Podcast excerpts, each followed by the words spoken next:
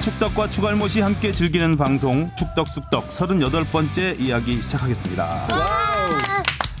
아 주시은 아나운서 네. 스케줄 때문에 네. 지금 오랜만에 월요일 아침 9시 반에 녹화를 아, 하는데 힘들다. 어우, 아, 비가 또 제일 많이 오는 네, 날이어가지고. 비도 엄청나게 와서 차도 네. 밀리고 어제 맞아요. 또 해외 스쿠가 개막하니까 아, 볼게 볼 게 너무 너- 많았어요. 네. 볼게 너무 많죠. 그래서 이정찬 기자나 저나 다 쉬는 날이었는데도 집에서 틈틈이 하이라이트 보고 경기 보고 바쁜 주말 뭐 주로 아. 월요일은 안 되겠다. 아니, 그러니까 저도 오랜만에 다시 월요일 날 네. 녹음해 보려고 하니까 원래 월요일이었잖아요. 어떻게 했지? 이거? 그러니까요. 자, 아무튼 너무 힘든 월요일. 월요일 아침 일찍 네. 힘겹게 시작을 하는데 아, 지난 주말 이 축구를 하기에는 최악의 날씨였잖아요. 네. 어, 너무 덥고 너무 습하고. 저 그래도 저는 그 어제 일요일 날 서울 강원 경기를 보러 갔었는데 네. 한 골도 못 보고 왔죠. 좀 아- 음. 근데 바람이 좀 생각보다 아쉬운 선선히 경기. 많이 방해는 좀 불고 해서 괜찮았어요. 안 더웠어. 네, 그리고 그거 어땠어요? 그, 그, 클링- 클링 물어 물어 물어. 그거요. 쿨링 포그였나 봐. 쿨링 포그. 음. 맞죠 그거. 이게 했는데 미스트처럼 뿌려지는 거? 그게 사실 모르겠어요. 그러니까 그게 그 2층이라고 해야 되나? 1층이라고 해야 되나? 거기에 층에만 딱 하나만 설치돼 있지 여러 군데 설치돼 있는 음. 게 아니라서 아, 그 자리가 아니었군요. 네네네 바로 옆은 아니었어요. 음. 근데 그것 때문인지 뭔지는 모르겠는데 그날 바람도 많이 불고 해서 덥진 않았습니다. 네, 어제 비 오기 전에 바람이 많이 불어서 네. 저도 에어컨 계속 켜고 자다가 어제는 문 열고 잤어요. 근데 저는 근데 네. 그 더 쿨링 들어와서. 포그가 좀 효과가 좀 덜했겠다라는 생각이 들더라고요. 그러니까 바람이 너무 부니까 맞아요. 이게 바로 날아가 버리더라고요, 그냥. 그래서 그런데 뭐? 또 근처에 계신 분들은 어, 시원했다 이렇게 얘기 많이 하시, 음. 더라고요 근데 쿨링 포구를 하면 이제 안경 같은데 이게 습기가 끼면서 안 낄수 있죠. 보이지 네, 그쵸. 않을까요? 네, 네. 낄수 그러니까 아, 근데 미스트처럼 되니까. 아, 근데 그게 되게 또 조그만만 물 양을 제게 입자를 얇게 해서 금방 또 풀어줘서 기화된다고 날아간- 예. 네. 하는데 예. 그러니까 습기가 차지는 않을 것 같은데 물방울이 음. 맺힐 수는 있을 그렇죠. 것 같아요. 예. 음. 자, 이 더운 주말에 네. 주신 아나운서 어디 갔다 오셨죠? 저는 이제 K리그2 경기인 부천과 광주의 경기를 다녀왔는데, 네. 어, 괜찮았어요. 바람이 좀 불고, 음, 뭐 아까 나쁘지 하던 않았고. 얘기예요. 남해빈 PD가 너무 부르는 것 같다. 예? 지금 아니, 품맥골 지금 너무 혹사시킨다. 주시는 혹사 논란. 아니 이제 그쵸 제가 이제 다음 주부터 주말 경기를 구- 다음 달부터 주말 경기를 못 나가게 돼서 어. 주말 스포츠 뉴스 진행하면 네 아, 진짜요? 그래가지고 네. 이제 지금 주말에 경기가 풀로 차 있고 주중에도 촬영을 나가고 있는 이번 주에 뭐 세탕 뛰신다고 네. 그러니까 거의 이건 상황이 뭐냐면 네. 이제 1월에 네. 아시안컵 차출을 앞둔 손흥민에게 포체티노 감독이 복사 논란이 그냥 일어나야 막 돼. 뛰게 다, 한 다 거죠. 빨아먹고 가겠다. 네, 지금 예정된 스케줄이 상주 경기 그리고 이제 강원 뭐 구단 방문 그리고 전북 경기 이렇게 예상 이 정도면 본인이 직접 기사 써도 될 것 같아요. 축구 경기 네. 그러니까요. 보고. 네, 거의 꾹꾹 꽉꽉 차 있습니다. 다음 주에 참 많은 이야기거리가 기대가 되는데 일단 부천하고 광주 경기 네. 잠깐 소개해 주시죠. 어, 어땠는지. 일단 부천이 홈 경기였고 부천이 최근 분위기가 안 좋아서 이제 광주를 밟고 올라갔어야 됐는데 음. 아쉽게 또 경기 결과는 1대1 무승부였어요. 그래서 제가 홈팀 승리 요정이라는 별명이 음. 이제 승률 있었는데 막 떨어지죠 네. 지금. 예, 지, 지난주에 수원전 지고, 지고. 음. 이번에 이제 무승부 되고 그래서 이제 막 떨어지고 있습니다. 승리 요괴 정도로. 예, 아, 미안. 아, 쉽습니다 출입 금지 명단에 포함될 것 같은 느낌. 왠지 수원은 금지당할 수도 음. 있겠다라는 생각이 들더라고요. 갈 때마다 무승부거나 져가지고. 어, 전세지 선수하고 같이 보던데. 네 맞아요 어. 전세인 선수랑 같이 봤는데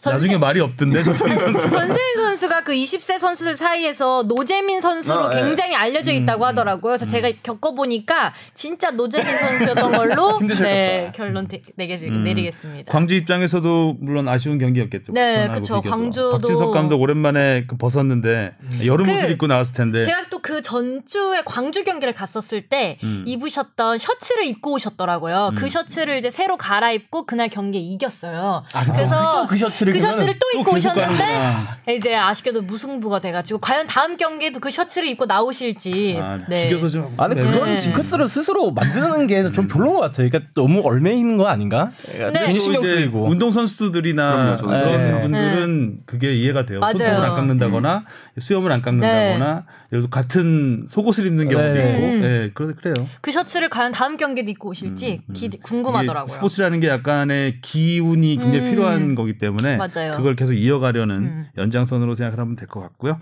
봉 PD도 아봉 PD는 아까 네, 서울 서울 경기장 강원 갔다 왔다고 경기. 말씀하셨고 주- 그러면 주말에 술 좀 많이 토요일은- 먹고. 예, 술 먹고. 일요일에 숙취에 좀 시달리다가. 아, 어. 이런 날 숙취 시달리면 정말 너무 힘든데. 그러니까요. 아우. 푹 처지고. 그래갖고 일요일 날에 이제 늦지막히 좀 정신을 차리고 축구를 보러 갔다 왔죠. 예. 음. 그리고 주말에 프리미어리그 경기를 볼라 했었는데 토요일 날에 술 마셔서 못 봤고 음. 일요일 날 맨유 첼시 경기를 좀 보려고 했더니 나도 안 그래도 야, 이따 얘기해보려고 중계가 안 하더라고요 인터넷에서는 유료라고. 네 유료로만 볼 수가 있어서 아, 중계권 없는 SBS 잘못이죠 뭐. 할 말이 없어지. 누굴 탓하겠습니까? 할 말이 없어지는. 자 이종찬 기자는 뭐 바쁜 주말을 보냈을 것 같은데 네. 광주도 갔다 오지 않았나요? 네, 광주 오. 어제 밤에 그 수영 세계 수영 선수권에 출전. 아 한 네. 출전하고 오셨어요? 아니 출전을 하기 앞두고 위해서 앞두기 선수촌 위해서 경험을 하고 왔대. 선수촌에 그 개회식이 있었거든요 어제 밤에 음. 개회식 참가차 그래서 갔다 왔습니다. 재밌었고요. 어. 마스터스. 예. 오.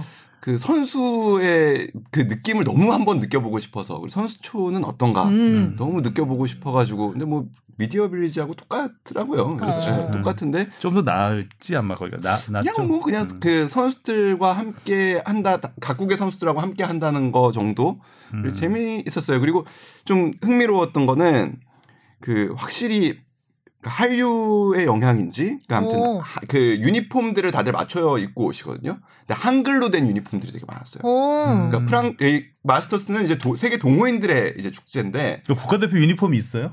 아 그러니까 본인들이 이제 다들 도- 동호회에서 아, 맞추죠. 음. 맞춰서 맞춰서 자기들도 국가대표처럼 아. 이제 맞추는데 프랑스 대표팀이 프랑스 이렇게 어, 귀엽다. 그러니까 오, 귀엽다. 왔고 멕시코 대표팀 같은 경우에는 자기 이름을 뒤에다 아. 썼더라고요. 그래서 오. 어제 바르가스 씨 만나가지고 재밌게 예, 맥주 한잔 바로 가셨네. 바르가스 씨. 어, 예. 이종찬 기자는 매직으로 써야죠 그러면. 아, 그러니까 저는 뭐- KOR. 맞습니다. 아, 갑자기 또 슬픈 과거가 또 떠오르네. 음. 아무튼 그 이정찬 기자가 운동을 워낙 좋아하고 네. 스포츠 매니아이기 때문에 이번에 깜짝 놀랐어요. 그 세계 선수권 나간다 그래서 음. 수영을 그렇게 잘하냐고 했더니 그렇게 나가는데 어렵진 않은 모양이에요. 아, 진짜 출전을 하신 거예요? 네, 진짜 출전을 이제 해요. 이번 농담인 줄 주에. 알았어요. 광복절에 나갑니다. 아, 50m, 50m죠? 50m? 네. 그 기준 기록은 있어요. 50m에 몇 초? 31초인데 네. 어제 기록으로는 그래도 30초가 나와서 아, 그래도 어. 기준 기록은 그래도 그러니까 이미 넘어서 출전을 하는 음. 아무나 거긴 못 하지만 나가죠 어, 일단은. 보고 싶다. 뭘 보고 싶어요? 담배 수영하시고 수영복 입은 모습. 어.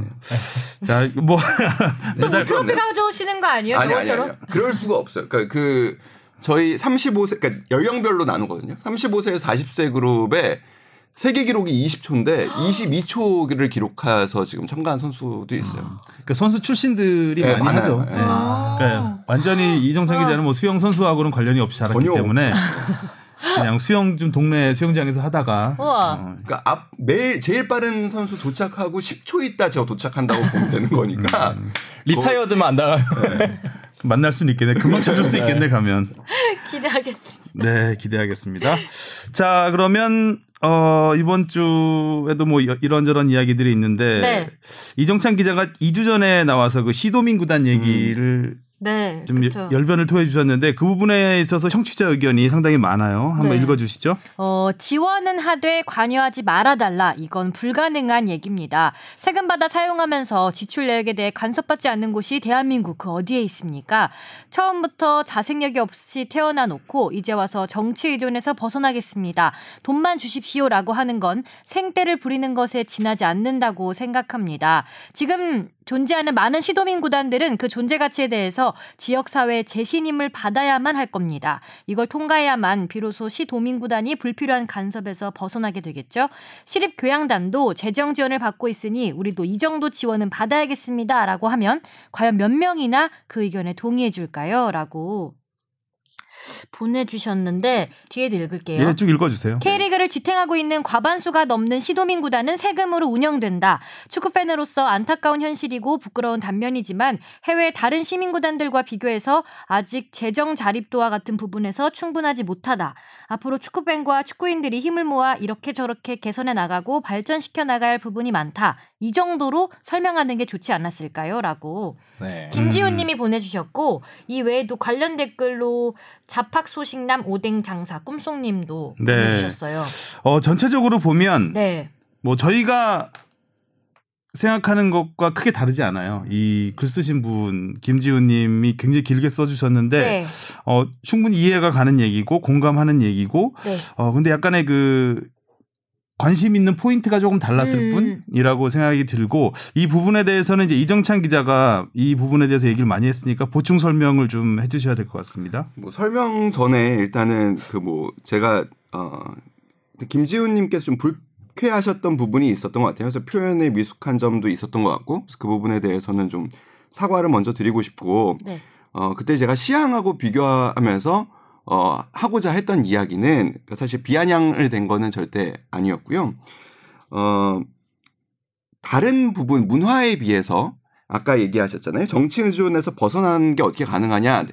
의존이나 정치의 관여 정도가 아니라 간섭이 지나치다는 이야기를 하고 싶었던 거예요. 그리고 다른 문화 그러니까 지원 그러니까 세비가 이제 세- 우리 이제 문화에도 지원이 되고 스포츠에도 지원이 되는데 비교해 봤을 때 문화에 지원되는 금액보다 스포츠에 지원되는 금액에 대해서 간섭이 지나치다라는 생각은 들어요. 그러니까 물론 저도 어, 시도민 구단이 경영이 효율적으로 이루어지지 않고 있다라고 생각을 하고 있고 그다음에 많은 그 우리 시도민들의 세금이 어떻게 보면은 조금 효율적으로 쓰이지 못하고 있다라는 부분에서 굉장히 동의합니다.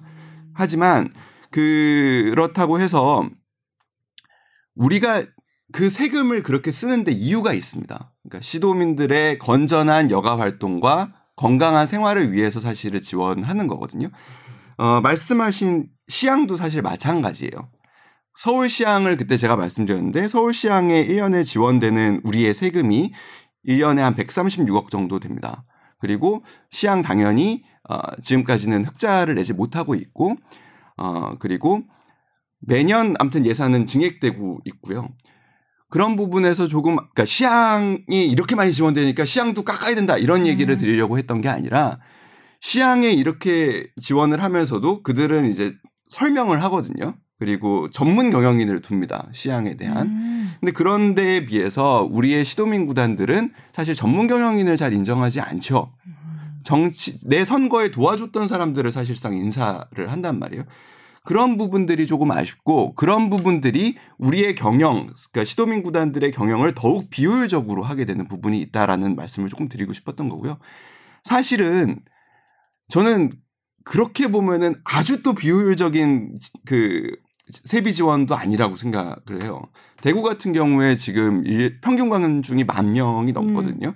그러면은 제가 자꾸 단순 비교를 해서 조금 뭐 억측이라는 생각도 조금 들지만 시안 같은 경우에는 그 관객 점유율이 40%가 잘 안 됩니다, 보통. 그러니까 어느 시향이나.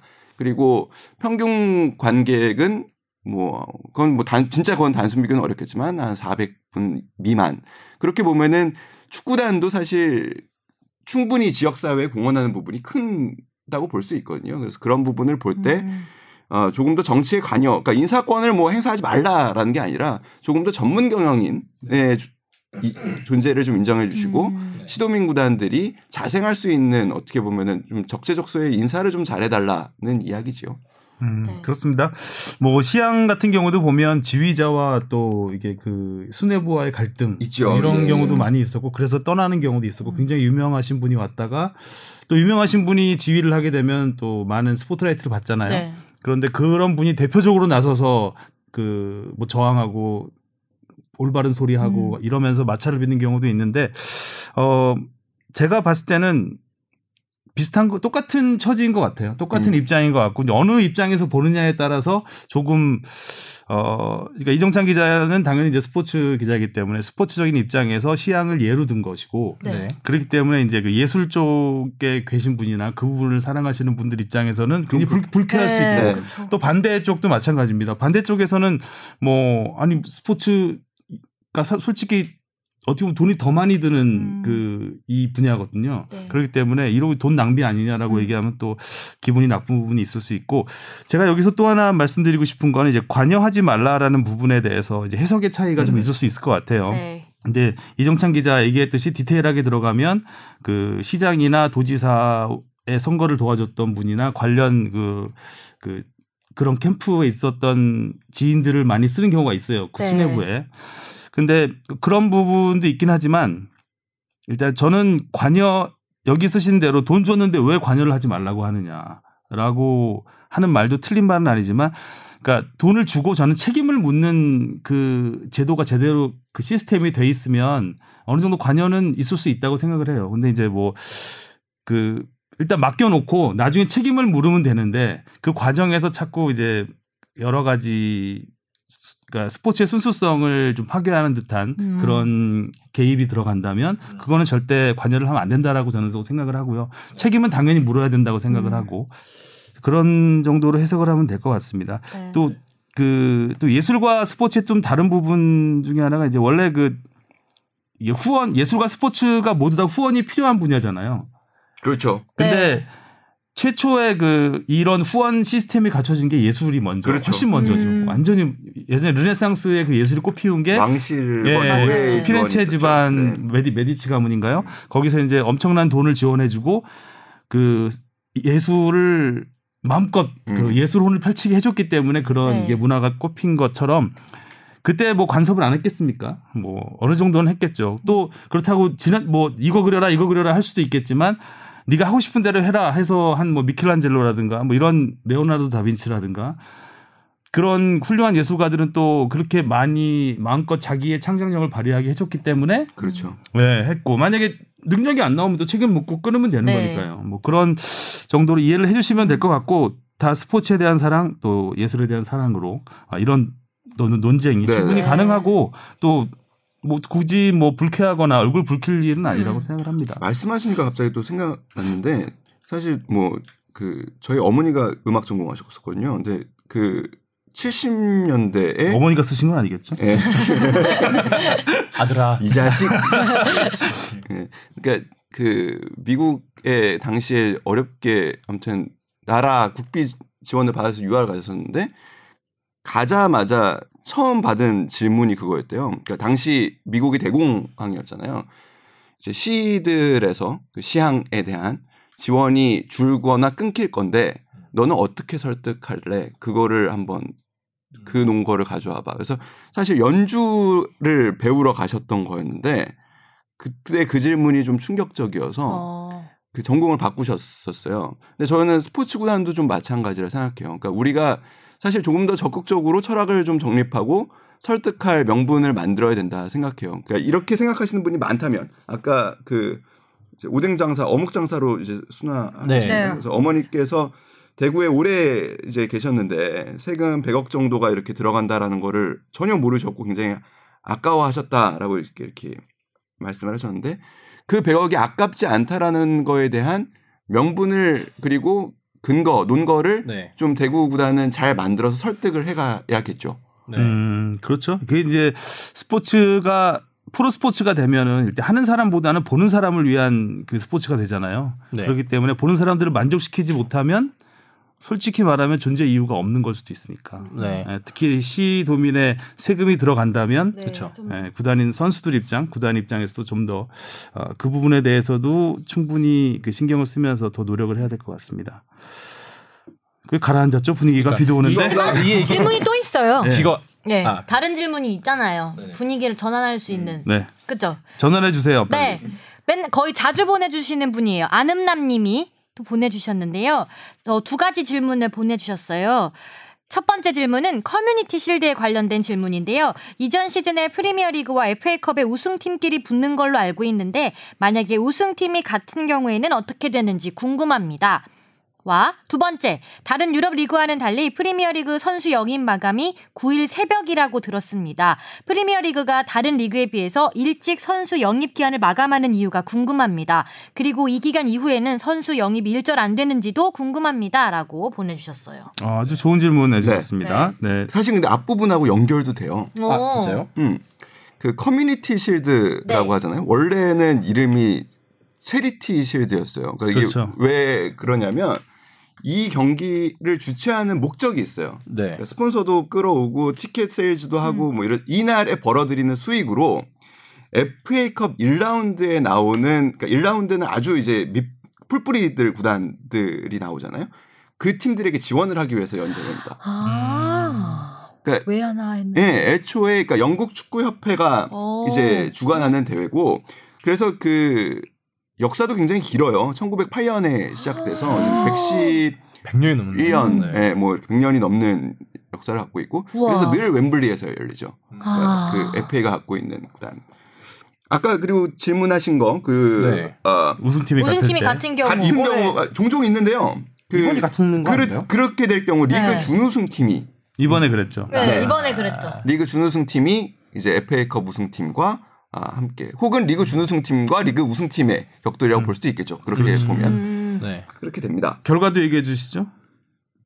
이번에는 뭔가요? 그 승부차기로 네. 결과가 갈렸죠. 음. 그래서 맨시티가 승리를 예, 지난해가 거뒀습니다. 뭐 역대급 우승 경쟁이었잖아요. 네. 그렇죠. 네. 아, 맨시티가 우승을 하긴 했지만 리버풀도 팀 역사상 최다 네. 승점, 승점. 그리고 한 번 지고 음, 네, 한판 지고 그렇죠. 네. 우승 못한 네. 정말 억울한. 올 시즌도 사실 두 팀의 이강 체제가 유지될 거라고 보는 분들이 굉장히 많은데 네. 음. 예. 아, 그, 그 얘기도 좀 해드릴게요. 이, 그렇기 때문에 이 커뮤니티 실드, 체리티 실드를 대하는 감독들의 이제 마음이 청, 2000년대 초반까지만 해도 이거는 자선 경기라고 보는 음. 시각이 강했어요. 그래서 이게 이제 다른 나라에서는 슈퍼컵이라고 하잖아요. 네. 보통 음. 리그 우승팀과 컵 우승팀이 하는 경우에 이게 잉글랜드만 유일하게 이제 그 체리티 실드, 커뮤니티 실드라고 불리죠. 음. 그렇죠. 그래서 2008년에 이제 박지성 선수가 있을 때인데 해보지. 그 퍼거슨 감독이 했던 얘기가 난 이 경기 죽기 살기로 하지 않겠다. 음. 어, 모든 경기를 그렇게 우리가 죽기 살기로 할 필요는 없다. 뭐 이렇게 얘기를 했었는데 그게 좀 바뀌어요. 미디어의 주목도나 이런 것들이 굉장히 바뀌면서 약간 자존심 대결 같은. 네, 그 불과 지난해죠. 지난해 그 과르디올라 감독은 되게 재밌는 표현을 했어요.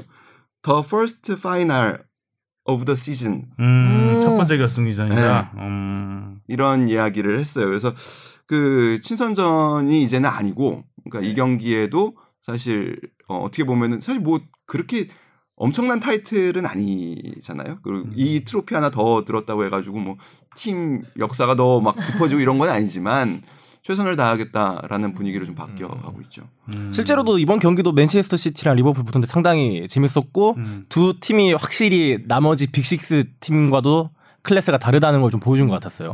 이 브라보 골키퍼가 나왔잖아 이번에. 음. 상대 그게 의외였어요. 지난해 메인은 아니었고. 이것도 레- 그렇죠. 리버풀 져서 속상하겠다. 그렇지 속상하지. 그러니까 네. 이, 거라도 어, 이기면 앞길에 네, 이거라도 이기면 리버풀 거봐, 좀 우리도 뭔가 우승할 수 예, 없이 예, 우승했는데, 예. 어. 계속 뭔가 맨시티랑 붙었는데 계속 지니까 리버풀 약간 이, 그러니까요. 이갈고 있을 것 같은데요. 음. 되게 근데 감독끼리는 뭐 엄청 막 서로 막 아 맞다. 농담 주고 아까 말을 받고. 못했는데 부천에서 중계석 할 때 선수가 이정찬이었어요. 어 있어요 부상자 네. 부상 이정자 있어. 네, 그래가지고. 나온 친구. 아 그 얘기를 못했어. 그래갖고 골대 나온 이정찬 친구. 선수가 이정찬 선배를 굉장히 잘 알더라고요. 자기 네, 검색하겠죠. 자기 이름 검색하면 자기 이름 나오니까. 검색하면서 바로 아 저 선배 중에 이정찬 선배 있다고 했더니 아우 잘한다고 팔뉴스 스포츠뉴스 잘 보고 아, 있다고. 그래. 자두 번째 네. 질문에 대한 답을 해주시죠. 네 영입 기한이 왜 빨리 프리미어리그만 마감되냐? 금방 끝날까. 음. 네. 누카쿠가 뭐 영입 기간 마감일에 됐다고 그때 뉴스가 한번 네. 났었는데 어. 인터밀런으로 이번, 갔을 이번에도 때 뭐 영업 아 뭐야 영업이 영업 기간 영업해요? 영업이란 말이 나와버렸어요. 영입 이적 시장 영입 기간. 뭐 문 닫기 전에 또 활발히 많이 이루어졌죠. 네. 영업을 해야 되니까요. 우리 뭐 이제 그냥 뭐 트랜스퍼 윈도우가 열렸다. 그래서 뭐 이적 시장이 열렸다. 뭐 이렇게 얘기하는데 아주 정확한 표현으로는 등- 선수 등록 기간. 음. 음. 선- 선수 등록 기간이 시작되고 선수 등록 기간이 마감되는 건데 보통은 이제 그 피파가 요 기간을 정해 놓습니다. 여름 이적 시장은 12주고요. 겨울 이적 시장은 4주입니다. 음. 그래서 보통 이제 구단들이 그 유럽 구단들을 보면은 여름 겨울 이적 시장은 1월 한 달 정도로 보면 되고 피파 아니 피파랜다 여름 이적 시장은 보통 9월 첫 주에 맞춰서 이제 끝내는 경우가 네. 많죠. 그러니까 이렇게 이적 시 한을 제한하는 이유는 팀들의 과도한 경쟁이나 그 이제 그리고 너무 이게 길어질 경우에 팀의 안정성이라는 네. 게 떨어집니다. 그래서 네. 그런 거를 좀 강조하기 위해서 이제 피파가 하는 건데 그 영국 같은 경우에 그럼 왜 빨리 끝나냐? 영국이 일찍 열려서 그렇습니다. 음, 시즌이 일찍 열려서 영국은 12주인 건 똑같은데. 네네. 그러니까 아. 이상하긴 해요. 그러니까 저도 그 부분은 좀 월요일에 하다 보니까 취재가 좀 덜 됐는데 음. 영국은 지난 시, 그러니까 시즌이 끝나면 네. 마지막 경기가 끝나면 그때부터 열어요 그냥. 아 그러다 보니까 개막 전 마지막 목요일에 보통 이적 시한 이적 시장을 마감합니다. 음. 음. 근데 이제 외국과의 외국에서부터 외국으로 선수들을 음. 보내는 건데요. 음. 그 뒤로도 왜냐면 은 외국이 열려 있으니까. 외국이 열려 있으니까. 아. 근데 받는 게 안 되는 받는 게 거다. 안 되는 네네네. 거구나. 아, 네. 음, 그, 런 상황으로 지금 일단은 제가 알고 있고요. 그래서 이제 궁금하죠. 지금 뭐 뭐 뒤에 나오겠지만 에릭센 과연 가냐 마냐. 음, 포그바 음. 가냐 누가 마냐. 가냐. 마냐 마냐. 하지 마. 예. 아니 아, 마음이 떠난 사람은 또 보내줘야 돼. 아니 그거 그 얘기 좀 해보죠. 네. 뭐 이따 토트넘 얘기 나오면. 그래서 아무튼 그래서 우리가 9월 그 첫 주까지는 조금은 관심 있게 봐야 되지 않을까 음. 싶습니다. 음. 자 그러면 이어서 계속 해외 축구로 가보죠. 네. 프리미어리그가 개막을 했습니다. 그렇죠. 지난 주말에 개막을 했습니다. 아, 뭐 이길 팀들이 이기고 질 팀들이 진 것 같은데 가장 좀 재미있고 관심이 있었던 게 이제 맨유와 첼시 경기 그렇죠. 아니었을까요? 아무래도 음. 두 이제 레전드가 이끄는 양 팀이 붙었기 그러니까요. 때문에 관심도 높아졌는데. 또그 개막 앞두고 이번 시즌 중도에 경질된 1, 2순 1, 2순위 감독 네, 램파드와 누가 먼저 솔샤의 잘리나. 네. 맞대결이었는데 어, 의외로 일방적으로 끝났어요. 네. 맨유가 램? 네. 4대 0이죠? 네, 4대 빵으로. 토트넘을 일단은 뭐 맞습니다. 우리 많은 분들이 아마 박지성 선수가 맨유에 입단을 하면서부터 그때부터 해외 축구를 보신 분들이 많을 그쵸. 거잖아요. 근데 그때가 사실은 맨유와 첼시의 전성 그 음. 시대잖아요. 무리뉴의 첼시 그렇죠. 퍼거슨의 맨유. 그래서 뭐 두 감독이 지략 대결도 워낙 뛰어났고 그리고 뭐 솔샤르든 그 람파드든 네. 진짜 그 정말 프리미어리그의 레전드들이기 그쵸. 때문에 이 둘이 맞붙는 것만으로도 사실 굉장히 화제가 됐죠. 근데 보질 못했네. 아, 그 왜? 첼시가 골대만 두 번 맞추고 네. 그 전반에. 예. 네, 그랬다. 아니 근데 그거 진짜 어떻게 중계요? 저는 진짜 좀 아 우리가 이제 늘 답으로만 그러니까 질문만 봤는데 좀 궁금하기도 해요. 그러니까 그, 그 청취자분들이 그 이번에 결국에는 중개사 에이클라가 요 경기만 유료 채널로 음. 한 거거든요. 음. 에이클라라고 하면 뭐 스포티비 그거 말고. 네. 그렇죠, 그렇죠, 그렇죠. 스포티비가 요 경기만 유료 채널에서 방송을 했어요. 왜, 네. 왜 그랬지? 아 이제 돈 드는 그렇게 건 유료화하겠다는 거예요. 아. 앞으로 계속 그런 시스템으로 가려고 하고 있어요. 그럼 네. 한 주말에 있을 경기 중에 한 경기쯤은 이렇게 유료로 돌리겠다. 뭐 네, 이런. 그럴 수 있죠. 아. 가장 인기 있을 뭐 법한. 한 경기 이상을 앞으로는 할 가능성도 있는데, 근데 그러니까 한 달에 만 원이 한숨을 크게 쉬네. 조금 넘는 금액이거든요.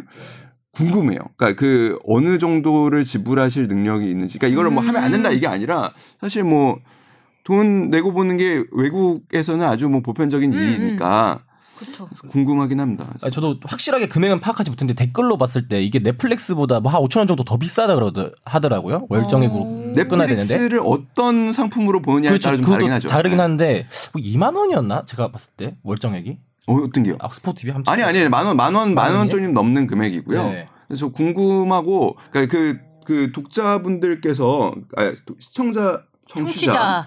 분들께서 다 나왔어 볼 수 있는 사람들. 좀 그니까. 의견을 좀 주셨으면 좋겠어요. 네. 이거는. 그러네요. 궁금해요. 아, 그래요. 궁금합니다. 앞으로 다음에 나왔을 때 다시 한번 이야기를 음. 유료 관련 글쎄요. 저는 하, 저는 공짜로 말 그냥 그냥 텔레비에서 하는 거는 왠지 그쵸. 공짜가 돼야 네. 되는 왠지 그런 느낌이 더 많잖아요. 스포츠 음. 팬들은 더더욱 네. 돈 내고 보면 어 이걸 왜 내가 돈을 내고 봐야 되지? 경기장도 안 갔는데 약간 음. 그런 느낌이 좀 들긴 해요. 음. 넷플릭스랑 네, 또 다른 느낌이다. 음. 네. 네. 그렇습니다. 그리고 이제 토트넘은 손흥민 선수가 퇴장 징계로 두 경기를 네, 처음에 못 못 나오고. 나오는 상황에서 역전승을 했습니다. 경기력 어떻게 보셨어요, 토트넘?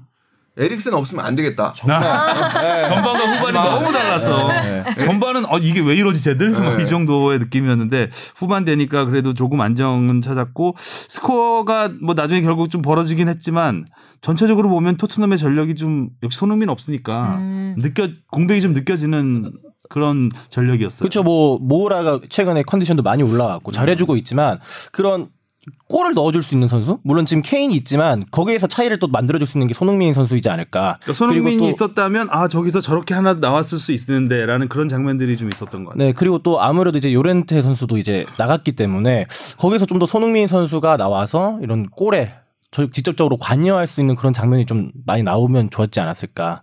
네 그렇게 생각을 합니다. 은돈벨레. 어, 이건 인- 최고예요. 네, 인- 어, 인상적이었죠. 아, 운동벨레 중거리 슛도 되게 멋있게 어, 들어갔었고. 뭐 골도 골이지만 전체적으로 그 미드필드에서 최전방으로 연계되는 그렇죠. 플레이들이 팀의 밸런스를 굉장히 잘 네. 잡아주더라고요. 은돈벨레하고 에릭센이 딱 그 둘이 버텨주니까 그렇죠, 그렇죠. 굉장히 공격이 좀 안정된 느낌이 있었습니다. 갈까요? 안 갈까요? 아, 근데 안 갔으면 안 에릭슨? 갔. 근데 안 가야 간다면 될것 어딜 갈까요? 에릭슨이 만약 간다면 갈 데가 있나요? 처음에는 지금? 뭐 레알 마드리드 얘기 나왔다가 뭐 맨유 얘기도 나왔다가 맨유는 이제 못 가게 되네. 예, 요 그거는 안 근데 됐고. 레알도 관심 보이는 것 같더니 결국 결국은 돈이죠 뭐.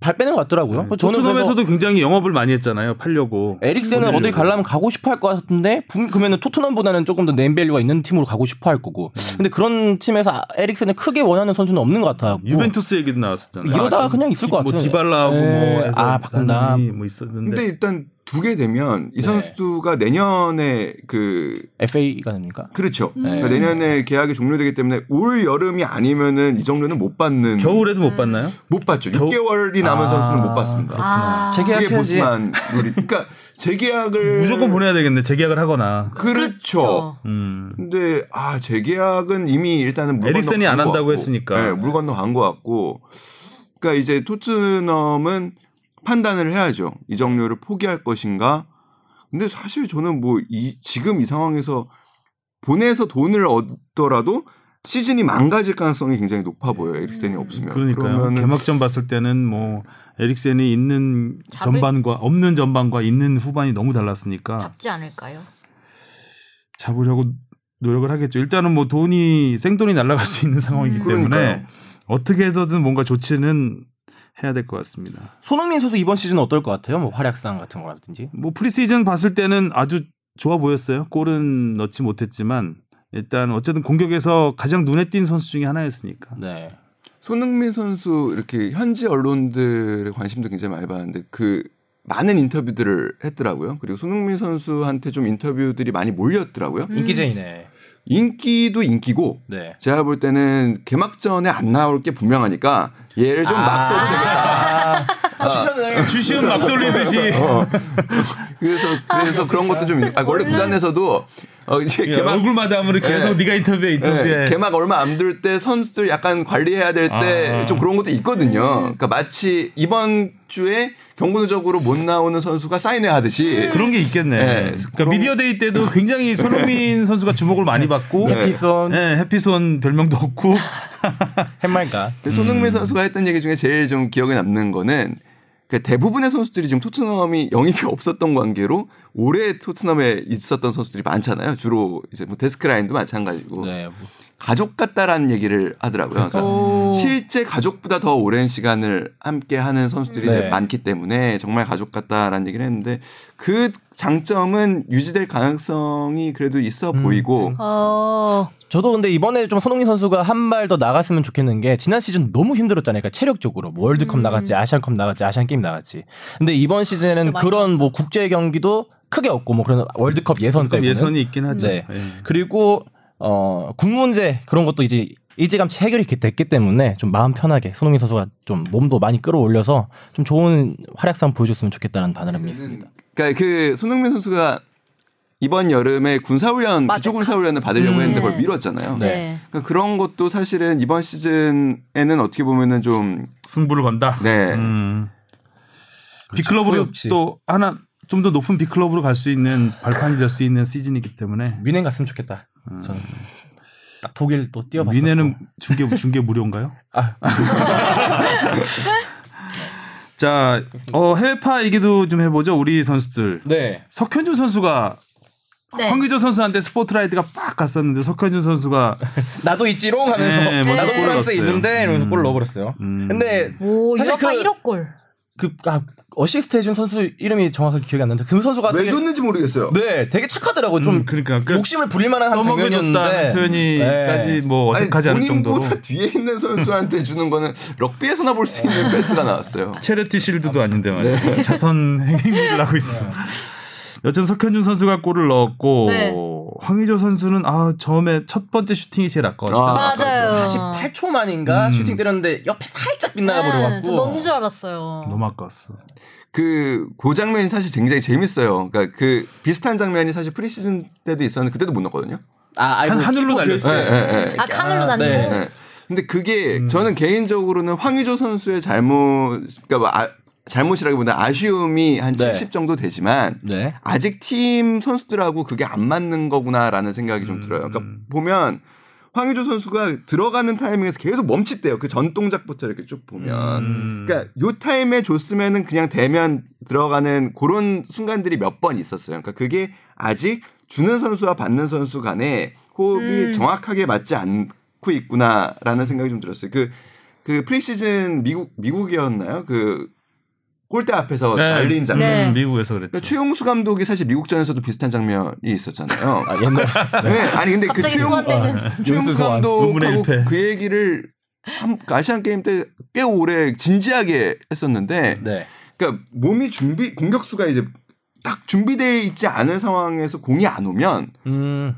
밸런스가 순간적으로 무너진대요. 그렇죠. 중심이 흔들리게. 예, 예. 그러니까 그리고 그 다음에 오면은 힘이 부자연스럽게 어딘가에 음. 들어가면서 공이 그렇게 말도 안 되게 간다는 거죠. 그러니까 그거는 어떻게 보면은 주는 선수의 책임도 물론 마무리를 하는 선수가 거기서 마무리하는 선수가 좋은 건 그럼요. 아니긴 하지만 마무리를 네. 잘해야죠. 근데 사실 저는 이 경기 봤을 때 보로도 수비가 너무너무 엉망이라서 그리고 예, 황의조 선수가 이렇게 활약을 할 여지가 있었을까? 네, 뭐 인터넷상에서도 엄청 다들 아 지금 굉장히 고민이 많으세요 지금 저희 중계 그 그러니까 저희가 네. 중계를 어, 고를 수가 리가 있잖아요. 하잖아요 이제 네, 중계를 할 수가 있는데 석 선수를 고르냐 황 선수를 네. 고르냐? 그렇죠. 석현준 선수는 기본적으로 지금 선발이 후반에 아니라서 항상 나오고. 어. 그러니까 먼저 들어가기가 조금 애매하고 네. 생각보다 보르도 경기력이 너무 좋지 아. 않아서 아니, 어 진짜 사람들 엄청 진짜 불만이 동네 많던데. 축구라고 비교하고 싶을 만큼 수비가 엉망이더라고요. 그러니까 황의조 네. 선수가 포지션도 좀 문제가 될 것 그렇죠. 여기 같아요. 왼쪽에 그러니까 사이드에 있던데 지금 최전방으로 이번에도 최전방으로 안 나가고 이제 공격형 미드필더 그 네. 자리에 2선에 섰기 때문에 어색하죠. 안 왜 섰던 자리. 최전방에 안 썼지? 그만큼 이제 공이 안 가는 네. 거예요. 거기 있으면 음. 아 공을 줄 사람이 없는 거예요. 중원에서 계속 잘리더라고요. 네. 패스 미스는 일어나고. 그러니까 너무나 많은 역할을 원하는 게 아닌가 감독이. 네. 왜냐면 최전방에서 그 확실한 그 마무리 능력을 가지고 있는 선수인데 네, 스트라이크 딱 그 네가 만들어 역할인데. 넣으라고 하는 네. 거거든요. 지금 어떻게 보면 마무리만 잘해라가 아니라 SBS 스포츠 수뇌부 분들이 중계권 따는데 고민 되게 많겠어요. 아 이거 막상 땄네 네가 경기력 엉망이고. 땄는데. 사상 최초로 전반과 후반 다른 팀 경기를 다른 경기를 중계하는 빨리 상황이 PSG랑 붙기를 벌어질지도 모르겠어요. 바라면서. 네. 음. 아, 감독이 그 파울로 수자 감독이라고 우리 벤투 감독하고 같이 네, 그 국대 뛰었 음. 2002년 네. 월드컵 때 출전했어요. 같이 했었고 뭐 황금 세대를 이룬 감독인데 그렇게 두 분이 친하진 않은가 봐요. 음, 아, 황의조 선수와 관련해서 뭐 이렇게 크게 연락은 없었다고 그러더라고요. 어, 제가 그래요? 아. 네, 기사는 많이 났는데 네, 연락했다고. 음, 커넥션이 있었다 이런 얘기 했었는데. 있었으면 그렇게 안 썼겠죠. 어쨌든 이제 해외 축구가 이제 서서히 문을 열면서 네. 관심은 가는데 손흥민 선수가 없어서 그래도 뭐 조금은 아쉬움이 남는 개막전이었습니다. 첫 주였죠. 네.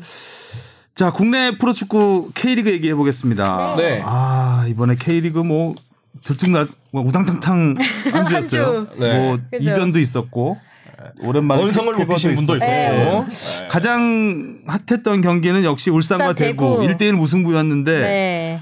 어, 의외의 이야기 상황이 굉장히 많았죠. 예, 의외의 네. 상황이 참 많이 나왔어요. 네. 일단은 그 우리나라 국가대표 골키퍼가 있는 양 팀으로서 그걸로 가장 주목을 많이 받았죠. 음. 그렇죠. 예. 음. 김승규 대 조현우, 조현우 대 네. 김승규로. 울산과 대구 경기는 거의 계속 맞아, 지난- 무승부였다고 네, 지난 하는 경기도 것 같아요. 맞아요. 네. 그랬던 것 같아요.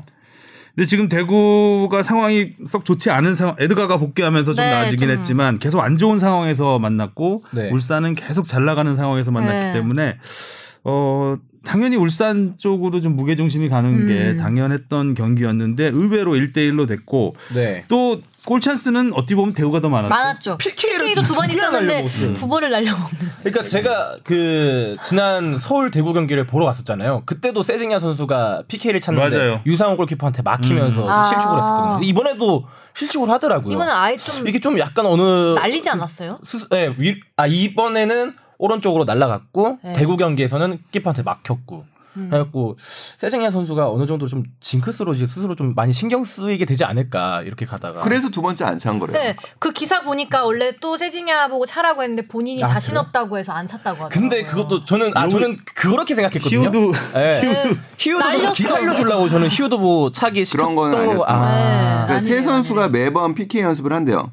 그 세징야 에드가 그 히우드 선수가 매번 PK 연습을 하는데 그래서 네. 감독도 말끝을 흐리, 흐렸더라고요. 연습을 했는데 점점점 연습을 했는데 근데 아무튼 네. 두 번째는 본인이 이렇게 부담스러워서 안 찼대요. 근데 맞아요. 그 잠깐 이야기를 돌아갔다가 오면은 저는 이번 시즌 손흥민 선수 그러니까 이번 프리시즌의 의미를 두자면 아 손흥민 선수가 페널티킥에 대한 트라우마를 벗은 거 그쵸 저는 골을 넣었죠. 의미가 있는 음. 것 같아요. 그러니까 음. 뭐 어우, 그 또 트라우마 어떡할까? 이어지긴 하는데 네.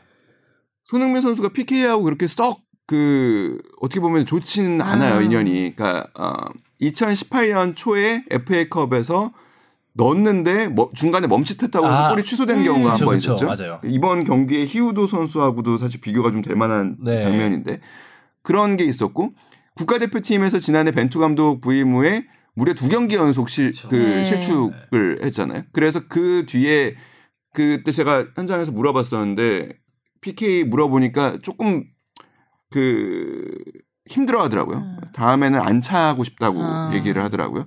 근데 그런 게 마음에 계속 담아있으면 커지거든요. 맞아요. 근데 그런 부분에서 이번에 깔끔하게 두 번 다 넣어서 음. 그래도 그런 거는 좀 털고 갈 수 있지 않을까라는 생각이 들었고 저는 그렇게 비교를 해보면 전 히우드 거는 반칙을 불어야 되는 게 맞다고 네, 생각합니다. 중간에 멈췄잖아요. 그거 원래 하면 안 되지 않아요? 오히려 뒤로 약간 물러났더라고요. 저는 근데 뭐 못 넣어서 안 불었나? 아니 아니 그런 그건 거 아니죠. 아니고 그 상황- 음. 킥하기 전 상황이기 때문에 그 반칙 때문에 그냥 아예 취소되는 거잖아요. 취소- 예, PK. 네. 다시 차야죠. 다시 차야 되는데. 아, 어, 다시 못 차지 않나요? 못 차요, 못 차요. 아, 다시 반칙으로 못 그냥 차나요? 끝나요. 네. 아, 그렇구나. 다시 쳐야 되는 줄 저는 그 알았어요. 히우- 승부차기만 그렇구나. 네, 저는 히우도 선수 통했어. PK 보면서 그 뭐지 조르지뇨 깡충슛이었나? 네. 그 뭐- 어, 예, 예. 그것도 떠오르더라고요. 예, 예. 네. 그러니까 결국에는 연속 동작이냐 아니냐라는 부분으로 봐야 그러니까 그 판단을 하는 건데 반칙인데 반칙도 안 불었네. 아니 근데 저 그래서 지금 방금 그 아까 전화가 왔던 게 그 제가 심판 강사분 아, 네. 예 이제 AFC 심판 강사분께 오. 여쭤봤는데 연속 동작으로 볼 수 있대요. 아, 아, 그 잠깐 그래요? 주춤한 예. 거였어요? 저는 근데 뒤로 조금 물러나서 좀, 그런가? 어, 모르겠어요. 저는 멈추지 좀 않고 음. 물러나서 이해가 좀 안 돼요, 솔직히. 그래서 좀 겨- 그거 그 어, 반칙이지. 손흥민 선수에 비하면 훨씬 멈칫, 그렇죠. 음. 네. 훨씬 안 연속 동작. 음. 부자연스럽. 그렇죠. 아무튼 여기 히우도 선수 아 진짜 이건 넣었어야 되는데 아쉽습니다. 이거 넣고 좀 기중 살았어야 되는데. 그랬어요. 두 번째 페널티킥 김도훈 감독을 아, 퇴장시킨 그렇죠. 장면이었는데 네, 왜 이렇게 화를 냈을까요? 김도훈 감독이? 오 그런 게 화나는 모습은 처음 본 것 같은데. 진짜 네. 사람 때리는 줄 알았어요. 예. 어, 진짜 근데 무서우시더라고요. 얼굴이 도- 도끼눈이 시뻘겋고. 무엇인지를. 그러니까 심판 판정이 잘못됐다고 생각하여서 그렇게 항의를 하셨던 거는 아닌 것 같고, 그러니까 뭐 VAR을 다시 보고 뭐 이러는 과정에서, 그러니까 우리에게도 그런 비슷한 장면이 있었는데 그때는 안 음. 안, 하더니, 그러니까 이런 거에 대한 그리고 어, 그러니까 이 경기가 좀 지금 울산이 사실 한 경기 한 경기가 굉장히 중요하잖아요 우승 경쟁에서. 네. 음. 그러니까 그 조금은 이거 만약에 사실 그때 PK가 들어갔으면은 질 가능성이 굉장히 그렇죠. 높았다고 네. 본다면 어떻게 보면은 좀 선수들에게 주는 아, 메시지라고 보기엔 너무 강했어요. 좀 아 뭐 메시지가 안돼 안돼 이거 안돼. 진짜 중간에 이게 대기심을 한번 밀치더라고요. 그 약간 실수였던 네. 거 같긴 한데 그 코치진인 줄 알고 밀었다가 자기도 밀고 약간 흠칫하더라고. 어, 이거 잘못 밀었다. 이거 큰일 났겠다. 이런 표정을 짓긴 하셨는데 아, 사실 좀 팬으로서 보기엔 좀 아쉬운 장면이지 않았나. 좀 더 처음에는 이성적으로 생각할 그- 수 있었는데. 그 핸드볼 상황이었을 때는 심판이 안 불었잖아요. 네네네. 그래서 안 불고 그 다음에 김대원 선수가 오히려 대구 쪽에서 반칙을 해서 휘스를 본 상황에서 네. 왜 그 앞에 있는 거를 비디오 음. 판독을 하느냐라는 그런 항의라고 보이더라고요. 그러니까 직접 본 거에 대해서는 왜 아무 그 조치도 안 하고 그 앞에서 그냥 넘어간 상황에서 하느냐 했지만 또 그게 비디오 판독이거든요. 네네. 그 넘어간 상황에서 하는 게 또 비디오 판독이기 때문에 좀 김도훈 감독의 리액션이 너무 과했다. 김동훈 감독님 원래 성격은 아, 안 젠틀하죠. 네. 그러시죠? 그때 그 팀 K리그 김보경 선수가 올린 영상에서 이제 김동훈 감독님 보시니까 되게 음. 귀여웠다고 또 느꼈었는데 어 이런 또 완전 네. 반전 모습을 봐서 많이 불 놀랐습니다. 같은 이미지를 무서워요. 보여줬습니다. 날도 불같이 더워서 네. 그랬는지. 자 그리고 울산과 어쨌든 지금 현- 어, 선두 경쟁을 펼치고 있는 전북은 그래도 따라붙었어요. 네, 이 경기도 김승대 더비로 음. 또 주목을 그렇죠. 받았었죠. 아, 그쵸. 그러네요.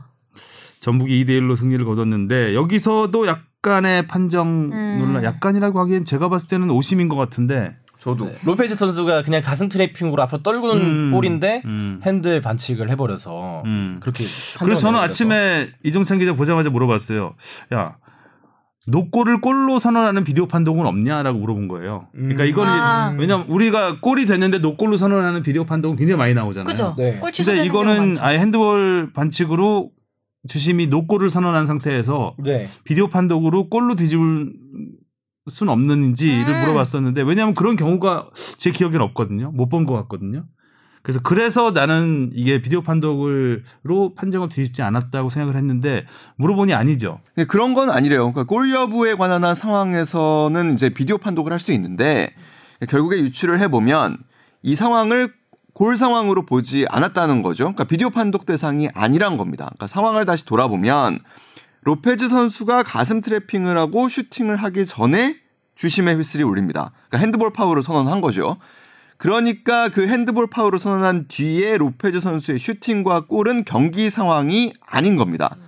경기 후 기자회견에서 이제 모라이스 감독이 VAR 확인하고도 핸드볼 파울이라니 받아들이지만 뭐 좀 아쉽다 뭐 이렇게 말을 해서 혼란이 더 커진 부분이 있는 건데 다시 한번 말씀드리지만 비디오 보조 심판 그러니까 VAR이 개입할 여지가 없었던 상황인 겁니다. 그러니까 공격수의 핸드볼 여부는 판독 대상이 아니니까요. 그러니까 그리고 그 뒤에 상황은 경기가 멈춘 뒤의 상황이니까 골 상황으로는 볼 수가 없는 거죠. 아, 그러니까, 그러니까 제 생각에는 그러니까 비디오 판독을 하지 않은 건 규정에 따른 게 맞고요. 로페즈의 핸드볼 판정은 오심으로 보입니다. 본 거죠. 네. 예, 근데 예. 그걸 어떻게 그렇게 그러니까 슬로우모 느린 화면에 보니까 너무 정확하게 보이던데. 보이지 않는 손? 애덤 스미스가 가슴에 손을 넣고. 아, 지금 어쨌든 정- 네. 정확하게 이렇게 맞았거든요. 손을 좀 벌리면서 하면서 주심은 잘못 볼 수 있어요. 뒤- 그쵸. 네. 네. 근데 비디오 판독을 다시 한번 돌려봤을 때 그걸 다시 보기는 어려운 상황이 아니었나라는 네. 생각이 궁금- 들어서 그러니까 오늘 일단은 뭐 일단 심판 평가회가 열릴 테니까 네. 그 결과를 좀 한번 볼 필요는 있을 것 같아요. 궁금해요. 사실 그리고 저는 뭐 아까 그 심판 강사분께서 히우드의 동작이 연속 동작이라고 네, 봤지만 아니- 저는 연속 동작으로 보- 보이지 않거든요. 음, 저 잘 모르는 제가 봐도 멈췄었는데. 제가 뒤로 가서 그럴 수도 있어요. 음. 아, 그러니까 뭐- 플레이 리와인드 플레이 그러니까 계속 움직이기만 하면 된다. 우리가 연속 동작이다 이거지. 핫한게 아니라 왔. 그 저는 이 포항 전북 경기에서 이제 주심을 보신 분이 박병진 주심인데 이 분께서 이제 지난 5월 11일에 있었던 서울 대구 경기에서도 대구한테 일방적으로 옐로 카드를 좀 많이 주거나 그 정태욱 선수가 이제 코피 흘리면서 다친 부상 장면이 있었는데 그 장면도 그냥 넘어가면서 상당히 논란이 있었던 주심이었거든요. 네, 저는 아 모르겠어요. 그렇게 우리나라에 심판분들이 많이 없어서 그런지는 모르겠지만 확실한 좀 징계가 필요하지 않나. 그것 때문에도 좀 많이 힘들어하시는 팬도 있고 서울도 5명 아닌 5명을 씌우고 있고. 그래도 어- 어쨌든 뭐 어제 승부에 큰 그게 지장은 없었으니까. 네 그나마 다행이었죠. 근데 만약에 로페즈가 그때 골을 1대0 상황이었거든요. 그러니까 로페즈가 골을 넣지 못, 아, 아니죠. 2대0 2대1, 상황. 2대1, 2대0 상황에서 네. 네. 로페즈가 골을 넣지 못한, 사- 못하자마자 바로 음. 그쵸 골을- 네. 포항에서 넣었 포항이 네. 골을 넣었기 때문에 만약에 그게 2대1에서 그쵸, 그렇죠. 2대1 은 동점이 진짜 또 어떻게 됐거나, 되는지 모르는 네, 동점이 거니까. 됐거나 뒤집혔으면 전북 입장에서 굉장히 아까울 수 네. 있는 상황이었죠. 아무튼 그래도 다 다행히 승 승부의 이제 우승 경쟁은 더 재밌어지게 된 네. 네, 결과적으로 음. 날이 덥고 그렇기 때문에 아무래도 집중력이 떨어지죠. 서- 음. 그 네. 주심도 선수도 같이 뛰기 때문에 엄청 지쳐 보이더라고요. 네. 후반 갈수록 선수들이 아니, 지치는 거의 게 뭐 보여요. 유니폼이 이제 거의 살과 일, 일체가 되잖아요. 땀을 너무 많이 네. 흘려서 거의 비 오듯이 막 흘리던데. 현기증 난대요. 그렇죠. 네. 나죠. 아, 정말 힘들 거예요. 진짜 현기증 난다고 하더라고요. 물어보니까. 저는 그래서 요 선두 경쟁도 재밌는데 아, 네, 그렇죠. 이제 승점이 밑에, 이점 밑에, 차야. 밑에. 강등권 경쟁이 좀 더 난리 훨씬 나죠. 재밌다. 경남, 경남이 정말 네. 정말 소중한 승점 3점을 얻었습니다. 경제인. 경제인 뭐 음. 이제는 또 재경인이 돼버렸죠. 이제 재경인인가요? 네. 아니다 제주가 밑으로 내려갔나? 제주가 지금 제일 제주가 미치죠. 제일 네, 제주가 제일 밑에. 미치고. 경인지.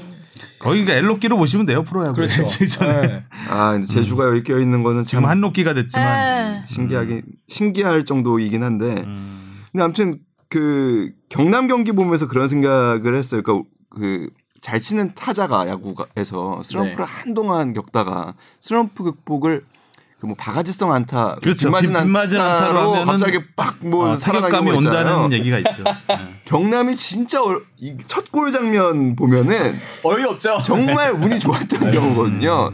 이렇게 하면서 어떻게 보면은 뭐 김효기 선수도 두 번째 골 장면은 뭐 훌륭했고 그렇게 경남도 반등할 수 있지 않을까라는 생각도 한번 뒤통수를 해보고. 음, 성남이 또 잘 나가고 있었잖아요. 네. 네. 3연승 네, 삼연승 달리다가 그래서 성남을 상대로 이기면서 어쨌든 경남은 뭐 반등의 계기를 마련한 것 같고 또 인천이 수원을 예. 잡았어요. 음. 네, 이것도 빅버드 원정은 10년 만에 이긴 거래요. 김호남, 이적생. 그러니까 그 참 이적의 말이 많았던. 네. 예. 근데 그 선수들도 잘해주고 잘- 있어. 남중주 이상하게. 선수 잘해주고 예. 있어요. 제주에서도 잘해주고 네. 윈윈이 되는 인천에서도 잘해주고. 모습인데 어, 정말 중요한 순간에 골을 넣으면서 수원을 이겼고 반면 또 수원은 뭐 안방에서. 딱그 부분이 이제 왼쪽 예, 홍철, 홍철 선수, 선수? 자리였으니까 음, 오른쪽에서 이제 들어와가지고 멋있는 골을 넣었죠 진짜. 실제로도 많이 공략을 했다 하더라고요. 이제 그랬겠죠. 홍철 선수가 없는 걸 알고. 어, 음, 네. 홍철 선수 힘들 것 같아요. 수원이 가장 경기력이 왔다 갔다 하는 팀인 것 같아요. 그러니까 맞아요. 네. 뭔가 이겨야 할 경기에서는 못 치고 져야 질 것 같은 경기에서 또 뭐 잘해주고 이런 음. 게 있는 것 같아서 네.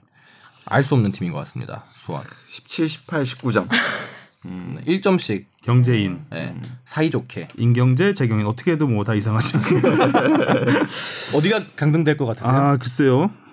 전혀 예상치 못 특히 제주는 저도 진짜 예상치 못했거든요. 제주 근데 진짜 어렵다. 저는 경남은 일단 탈출할 것 같아요. 지금 쿠니모토 복귀가 제 지난 경기에서부터 이제 쿠니모토가 돌아왔, 돌아왔었는데 이제 저는 하이라이트 보고 알았거든요. 근데 하이라이트 보니까 어 누가 저렇게 킥을 이쁘게 차지? 어 누가 저렇게 크로스를 잘 올려주지는 딱 보니까 쿠니모토더라고. 음. 그래서 아 돌아왔구나. 제리치랑 어떻게 발을 맞춰볼 수 있겠구나 했는데 이번 경기에 딱 성남을 잡으면서 이제 얼마 안 남아가지고 진짜. 저는 제주 인천 두 팀 중에 한 팀이 인천은 생존왕이고 그렇죠. 또 그것도 그쵸. 있고.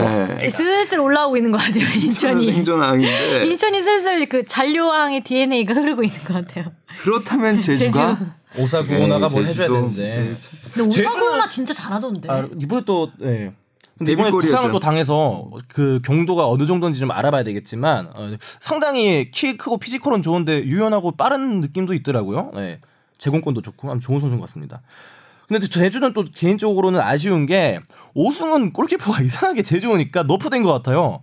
그러니까 울산에서는 수비가 잘해서 그 모습을 못 받는 건지 모르겠지만 이번에 경기에서도 조금 예, 아쉬운 모습이 보이더라고요. 최근에 가장 기복이 심했던 팀이죠 제주는 제주. 어찌 보면 네. 울산한테 그때 크게 진 다음부터 승기 전북하고 비겼을 때까지만 해도 상승세가 쫙 갔었는데 그때 이후로 음. 울산에서 지금 예, 3연 주춤해가지고. 3연패인가 2연패죠 2연패 오승훈 음. 선수 되게 좀 개인적으로는 그래도 높게 좀 평가를 하고 싶은 게 사실 울산에서 그냥 김승규 선수가 와도 가만히 있었으면은 뭐 리그 우승도 생각해 볼 수 있는 그런 자기 커리어의 한계를 쌓을 수 아, 근데 있고 김승규 선수가 왔을 때는 아, 근데 물론 백업 자원에 있긴 하. 아 무조건 보냈을까요? 근데 물- 백업 자원 본인 입장에선 가고 싶지 않았을까 아, 싶은데 경기를 뛰어야죠. 뛰어야죠 아, 선수가 하긴. 예, 특히 골키퍼 같은 경우는 백업이 어찌 보면 큰 의미가 없는 자리이기 때문에 음, 음. 아무튼 주전으로 뛸 수 있는 능력이면 다른 팀에서 음, 충분히 가야죠. 음. 순위 경쟁도 뜨겁고 이제 해외 축구도 개막해서 어, 프로 축구 이제 진짜 시즌이 온 것 같습니다. 네. 8월부터 이제 본격적으로 이제 손흥민 선수가 다음 다음 주부터 나오겠군요. 그때부터 보면은 더 재밌게 이- 더 많은 이야기를 나눌 수 있을 것 같고요. 그때는 코리안 더비가 성사되는데 기성용 선수도 나오고 아, 기성우 선수는 오늘 졌죠. 결장 일단은 못 나왔어요. 아예 명단 제외였죠. 네, 뭐 네. 그러니까 일단은 올해가 뭐 좀 어쨌든 기성 손흥민 선수에겐 기회지만 기성우 선수에게는 좀 위기가 될 수도 있는 한 시즌일 것 같아요. 기성용 선수는 진짜 마지막이 될 가능성이 높죠. 그러니까 일단은 계약이 내년 여름까지고요. 어 서- 모르겠어요. 그러니까 일단은 존조 쉘비 이 선수하고는 사실 굉장히 오래 그 경쟁을 하고 있는데 감독 성향이 조금 더 공격적인 성향의 선수를 좋아하다 보니까 이제 이렇게 됐고 근데 지금 아무튼 치- 팀이 치른 다섯 경기의 프리시즌에 한 번도 선발로 못 나왔거든요. 음. 기성용 선수로서는 근데 작년에도 시작은 그렇게 했으니까 네. 보여주는 수밖에 없죠. 그러니까 후반에 들어오든 한번 기회를 받았을 때 좀 차이를 보여주는 거 외에는 큰 뭐 지금 일단 감독으로 신임을 볼- 받고 있다 혹은 감독의 첫 번째 옵션이다라고 보기는 어렵습니다. 음, 부상이 있는 건 아니죠. 아닌 것 같아요. 네네네. 네. 음, 그래서 상당 상당히 좀 의외였습니다. 좀 뉴캐슬도 이제 예전에 그 약팀의 이미지가 아니라 지난 시즌에 굉장히 많이 좀 많이 올라왔기 때문에 네. 올해는 좀 더 좋은 성적을 내기 위해서 피치를 가할 것 같은데 기성훈 선수가 그 멤버에 들어갈 수 있을지 네. 그것도 관심이 될 것 같습니다. 자 오늘 얘기는 뭐 여기까지 하면 될 것 같습니다. 네. 아, 비도 오는데 월요일 아침에 고생하셨고요. 비가 월요병 내리고. 극복하시고 앞으로는 월요일에 하지 맙시다. 어. 오늘 뭐 아. 월요일 얘기를 너무 많이 해서 청취자분이 들으시면서 지칠 것 같아요. 아, 그러니까 좀 그 월요일 얘기도 좀 드러내고요. 좀 네. 꼭된 부분도 드러내서 나갈 때는 아주 깔끔하게. 네. 청취자분은 수요일에 들을 겁니다. 화요일. 네. 아 그래요? 강호동의 명언이 생각나네요. 우리는 새벽 2시, 3시더라도 시청자는 저녁 7시, 8시다. 네, 그런 마인드로 제가 한번 최대한 드러내겠습니다. 알겠습니다. 자, 오늘 축덕쑥덕 38번째 이야기 여기까지 하겠습니다. 고생하셨고요. 다음 주에 아, 만나요. 네, 다음 주에 만나요. 반갑습니다. 반갑습니다. 구나. 네. 고맙습니다. 반갑습니다, 진짜.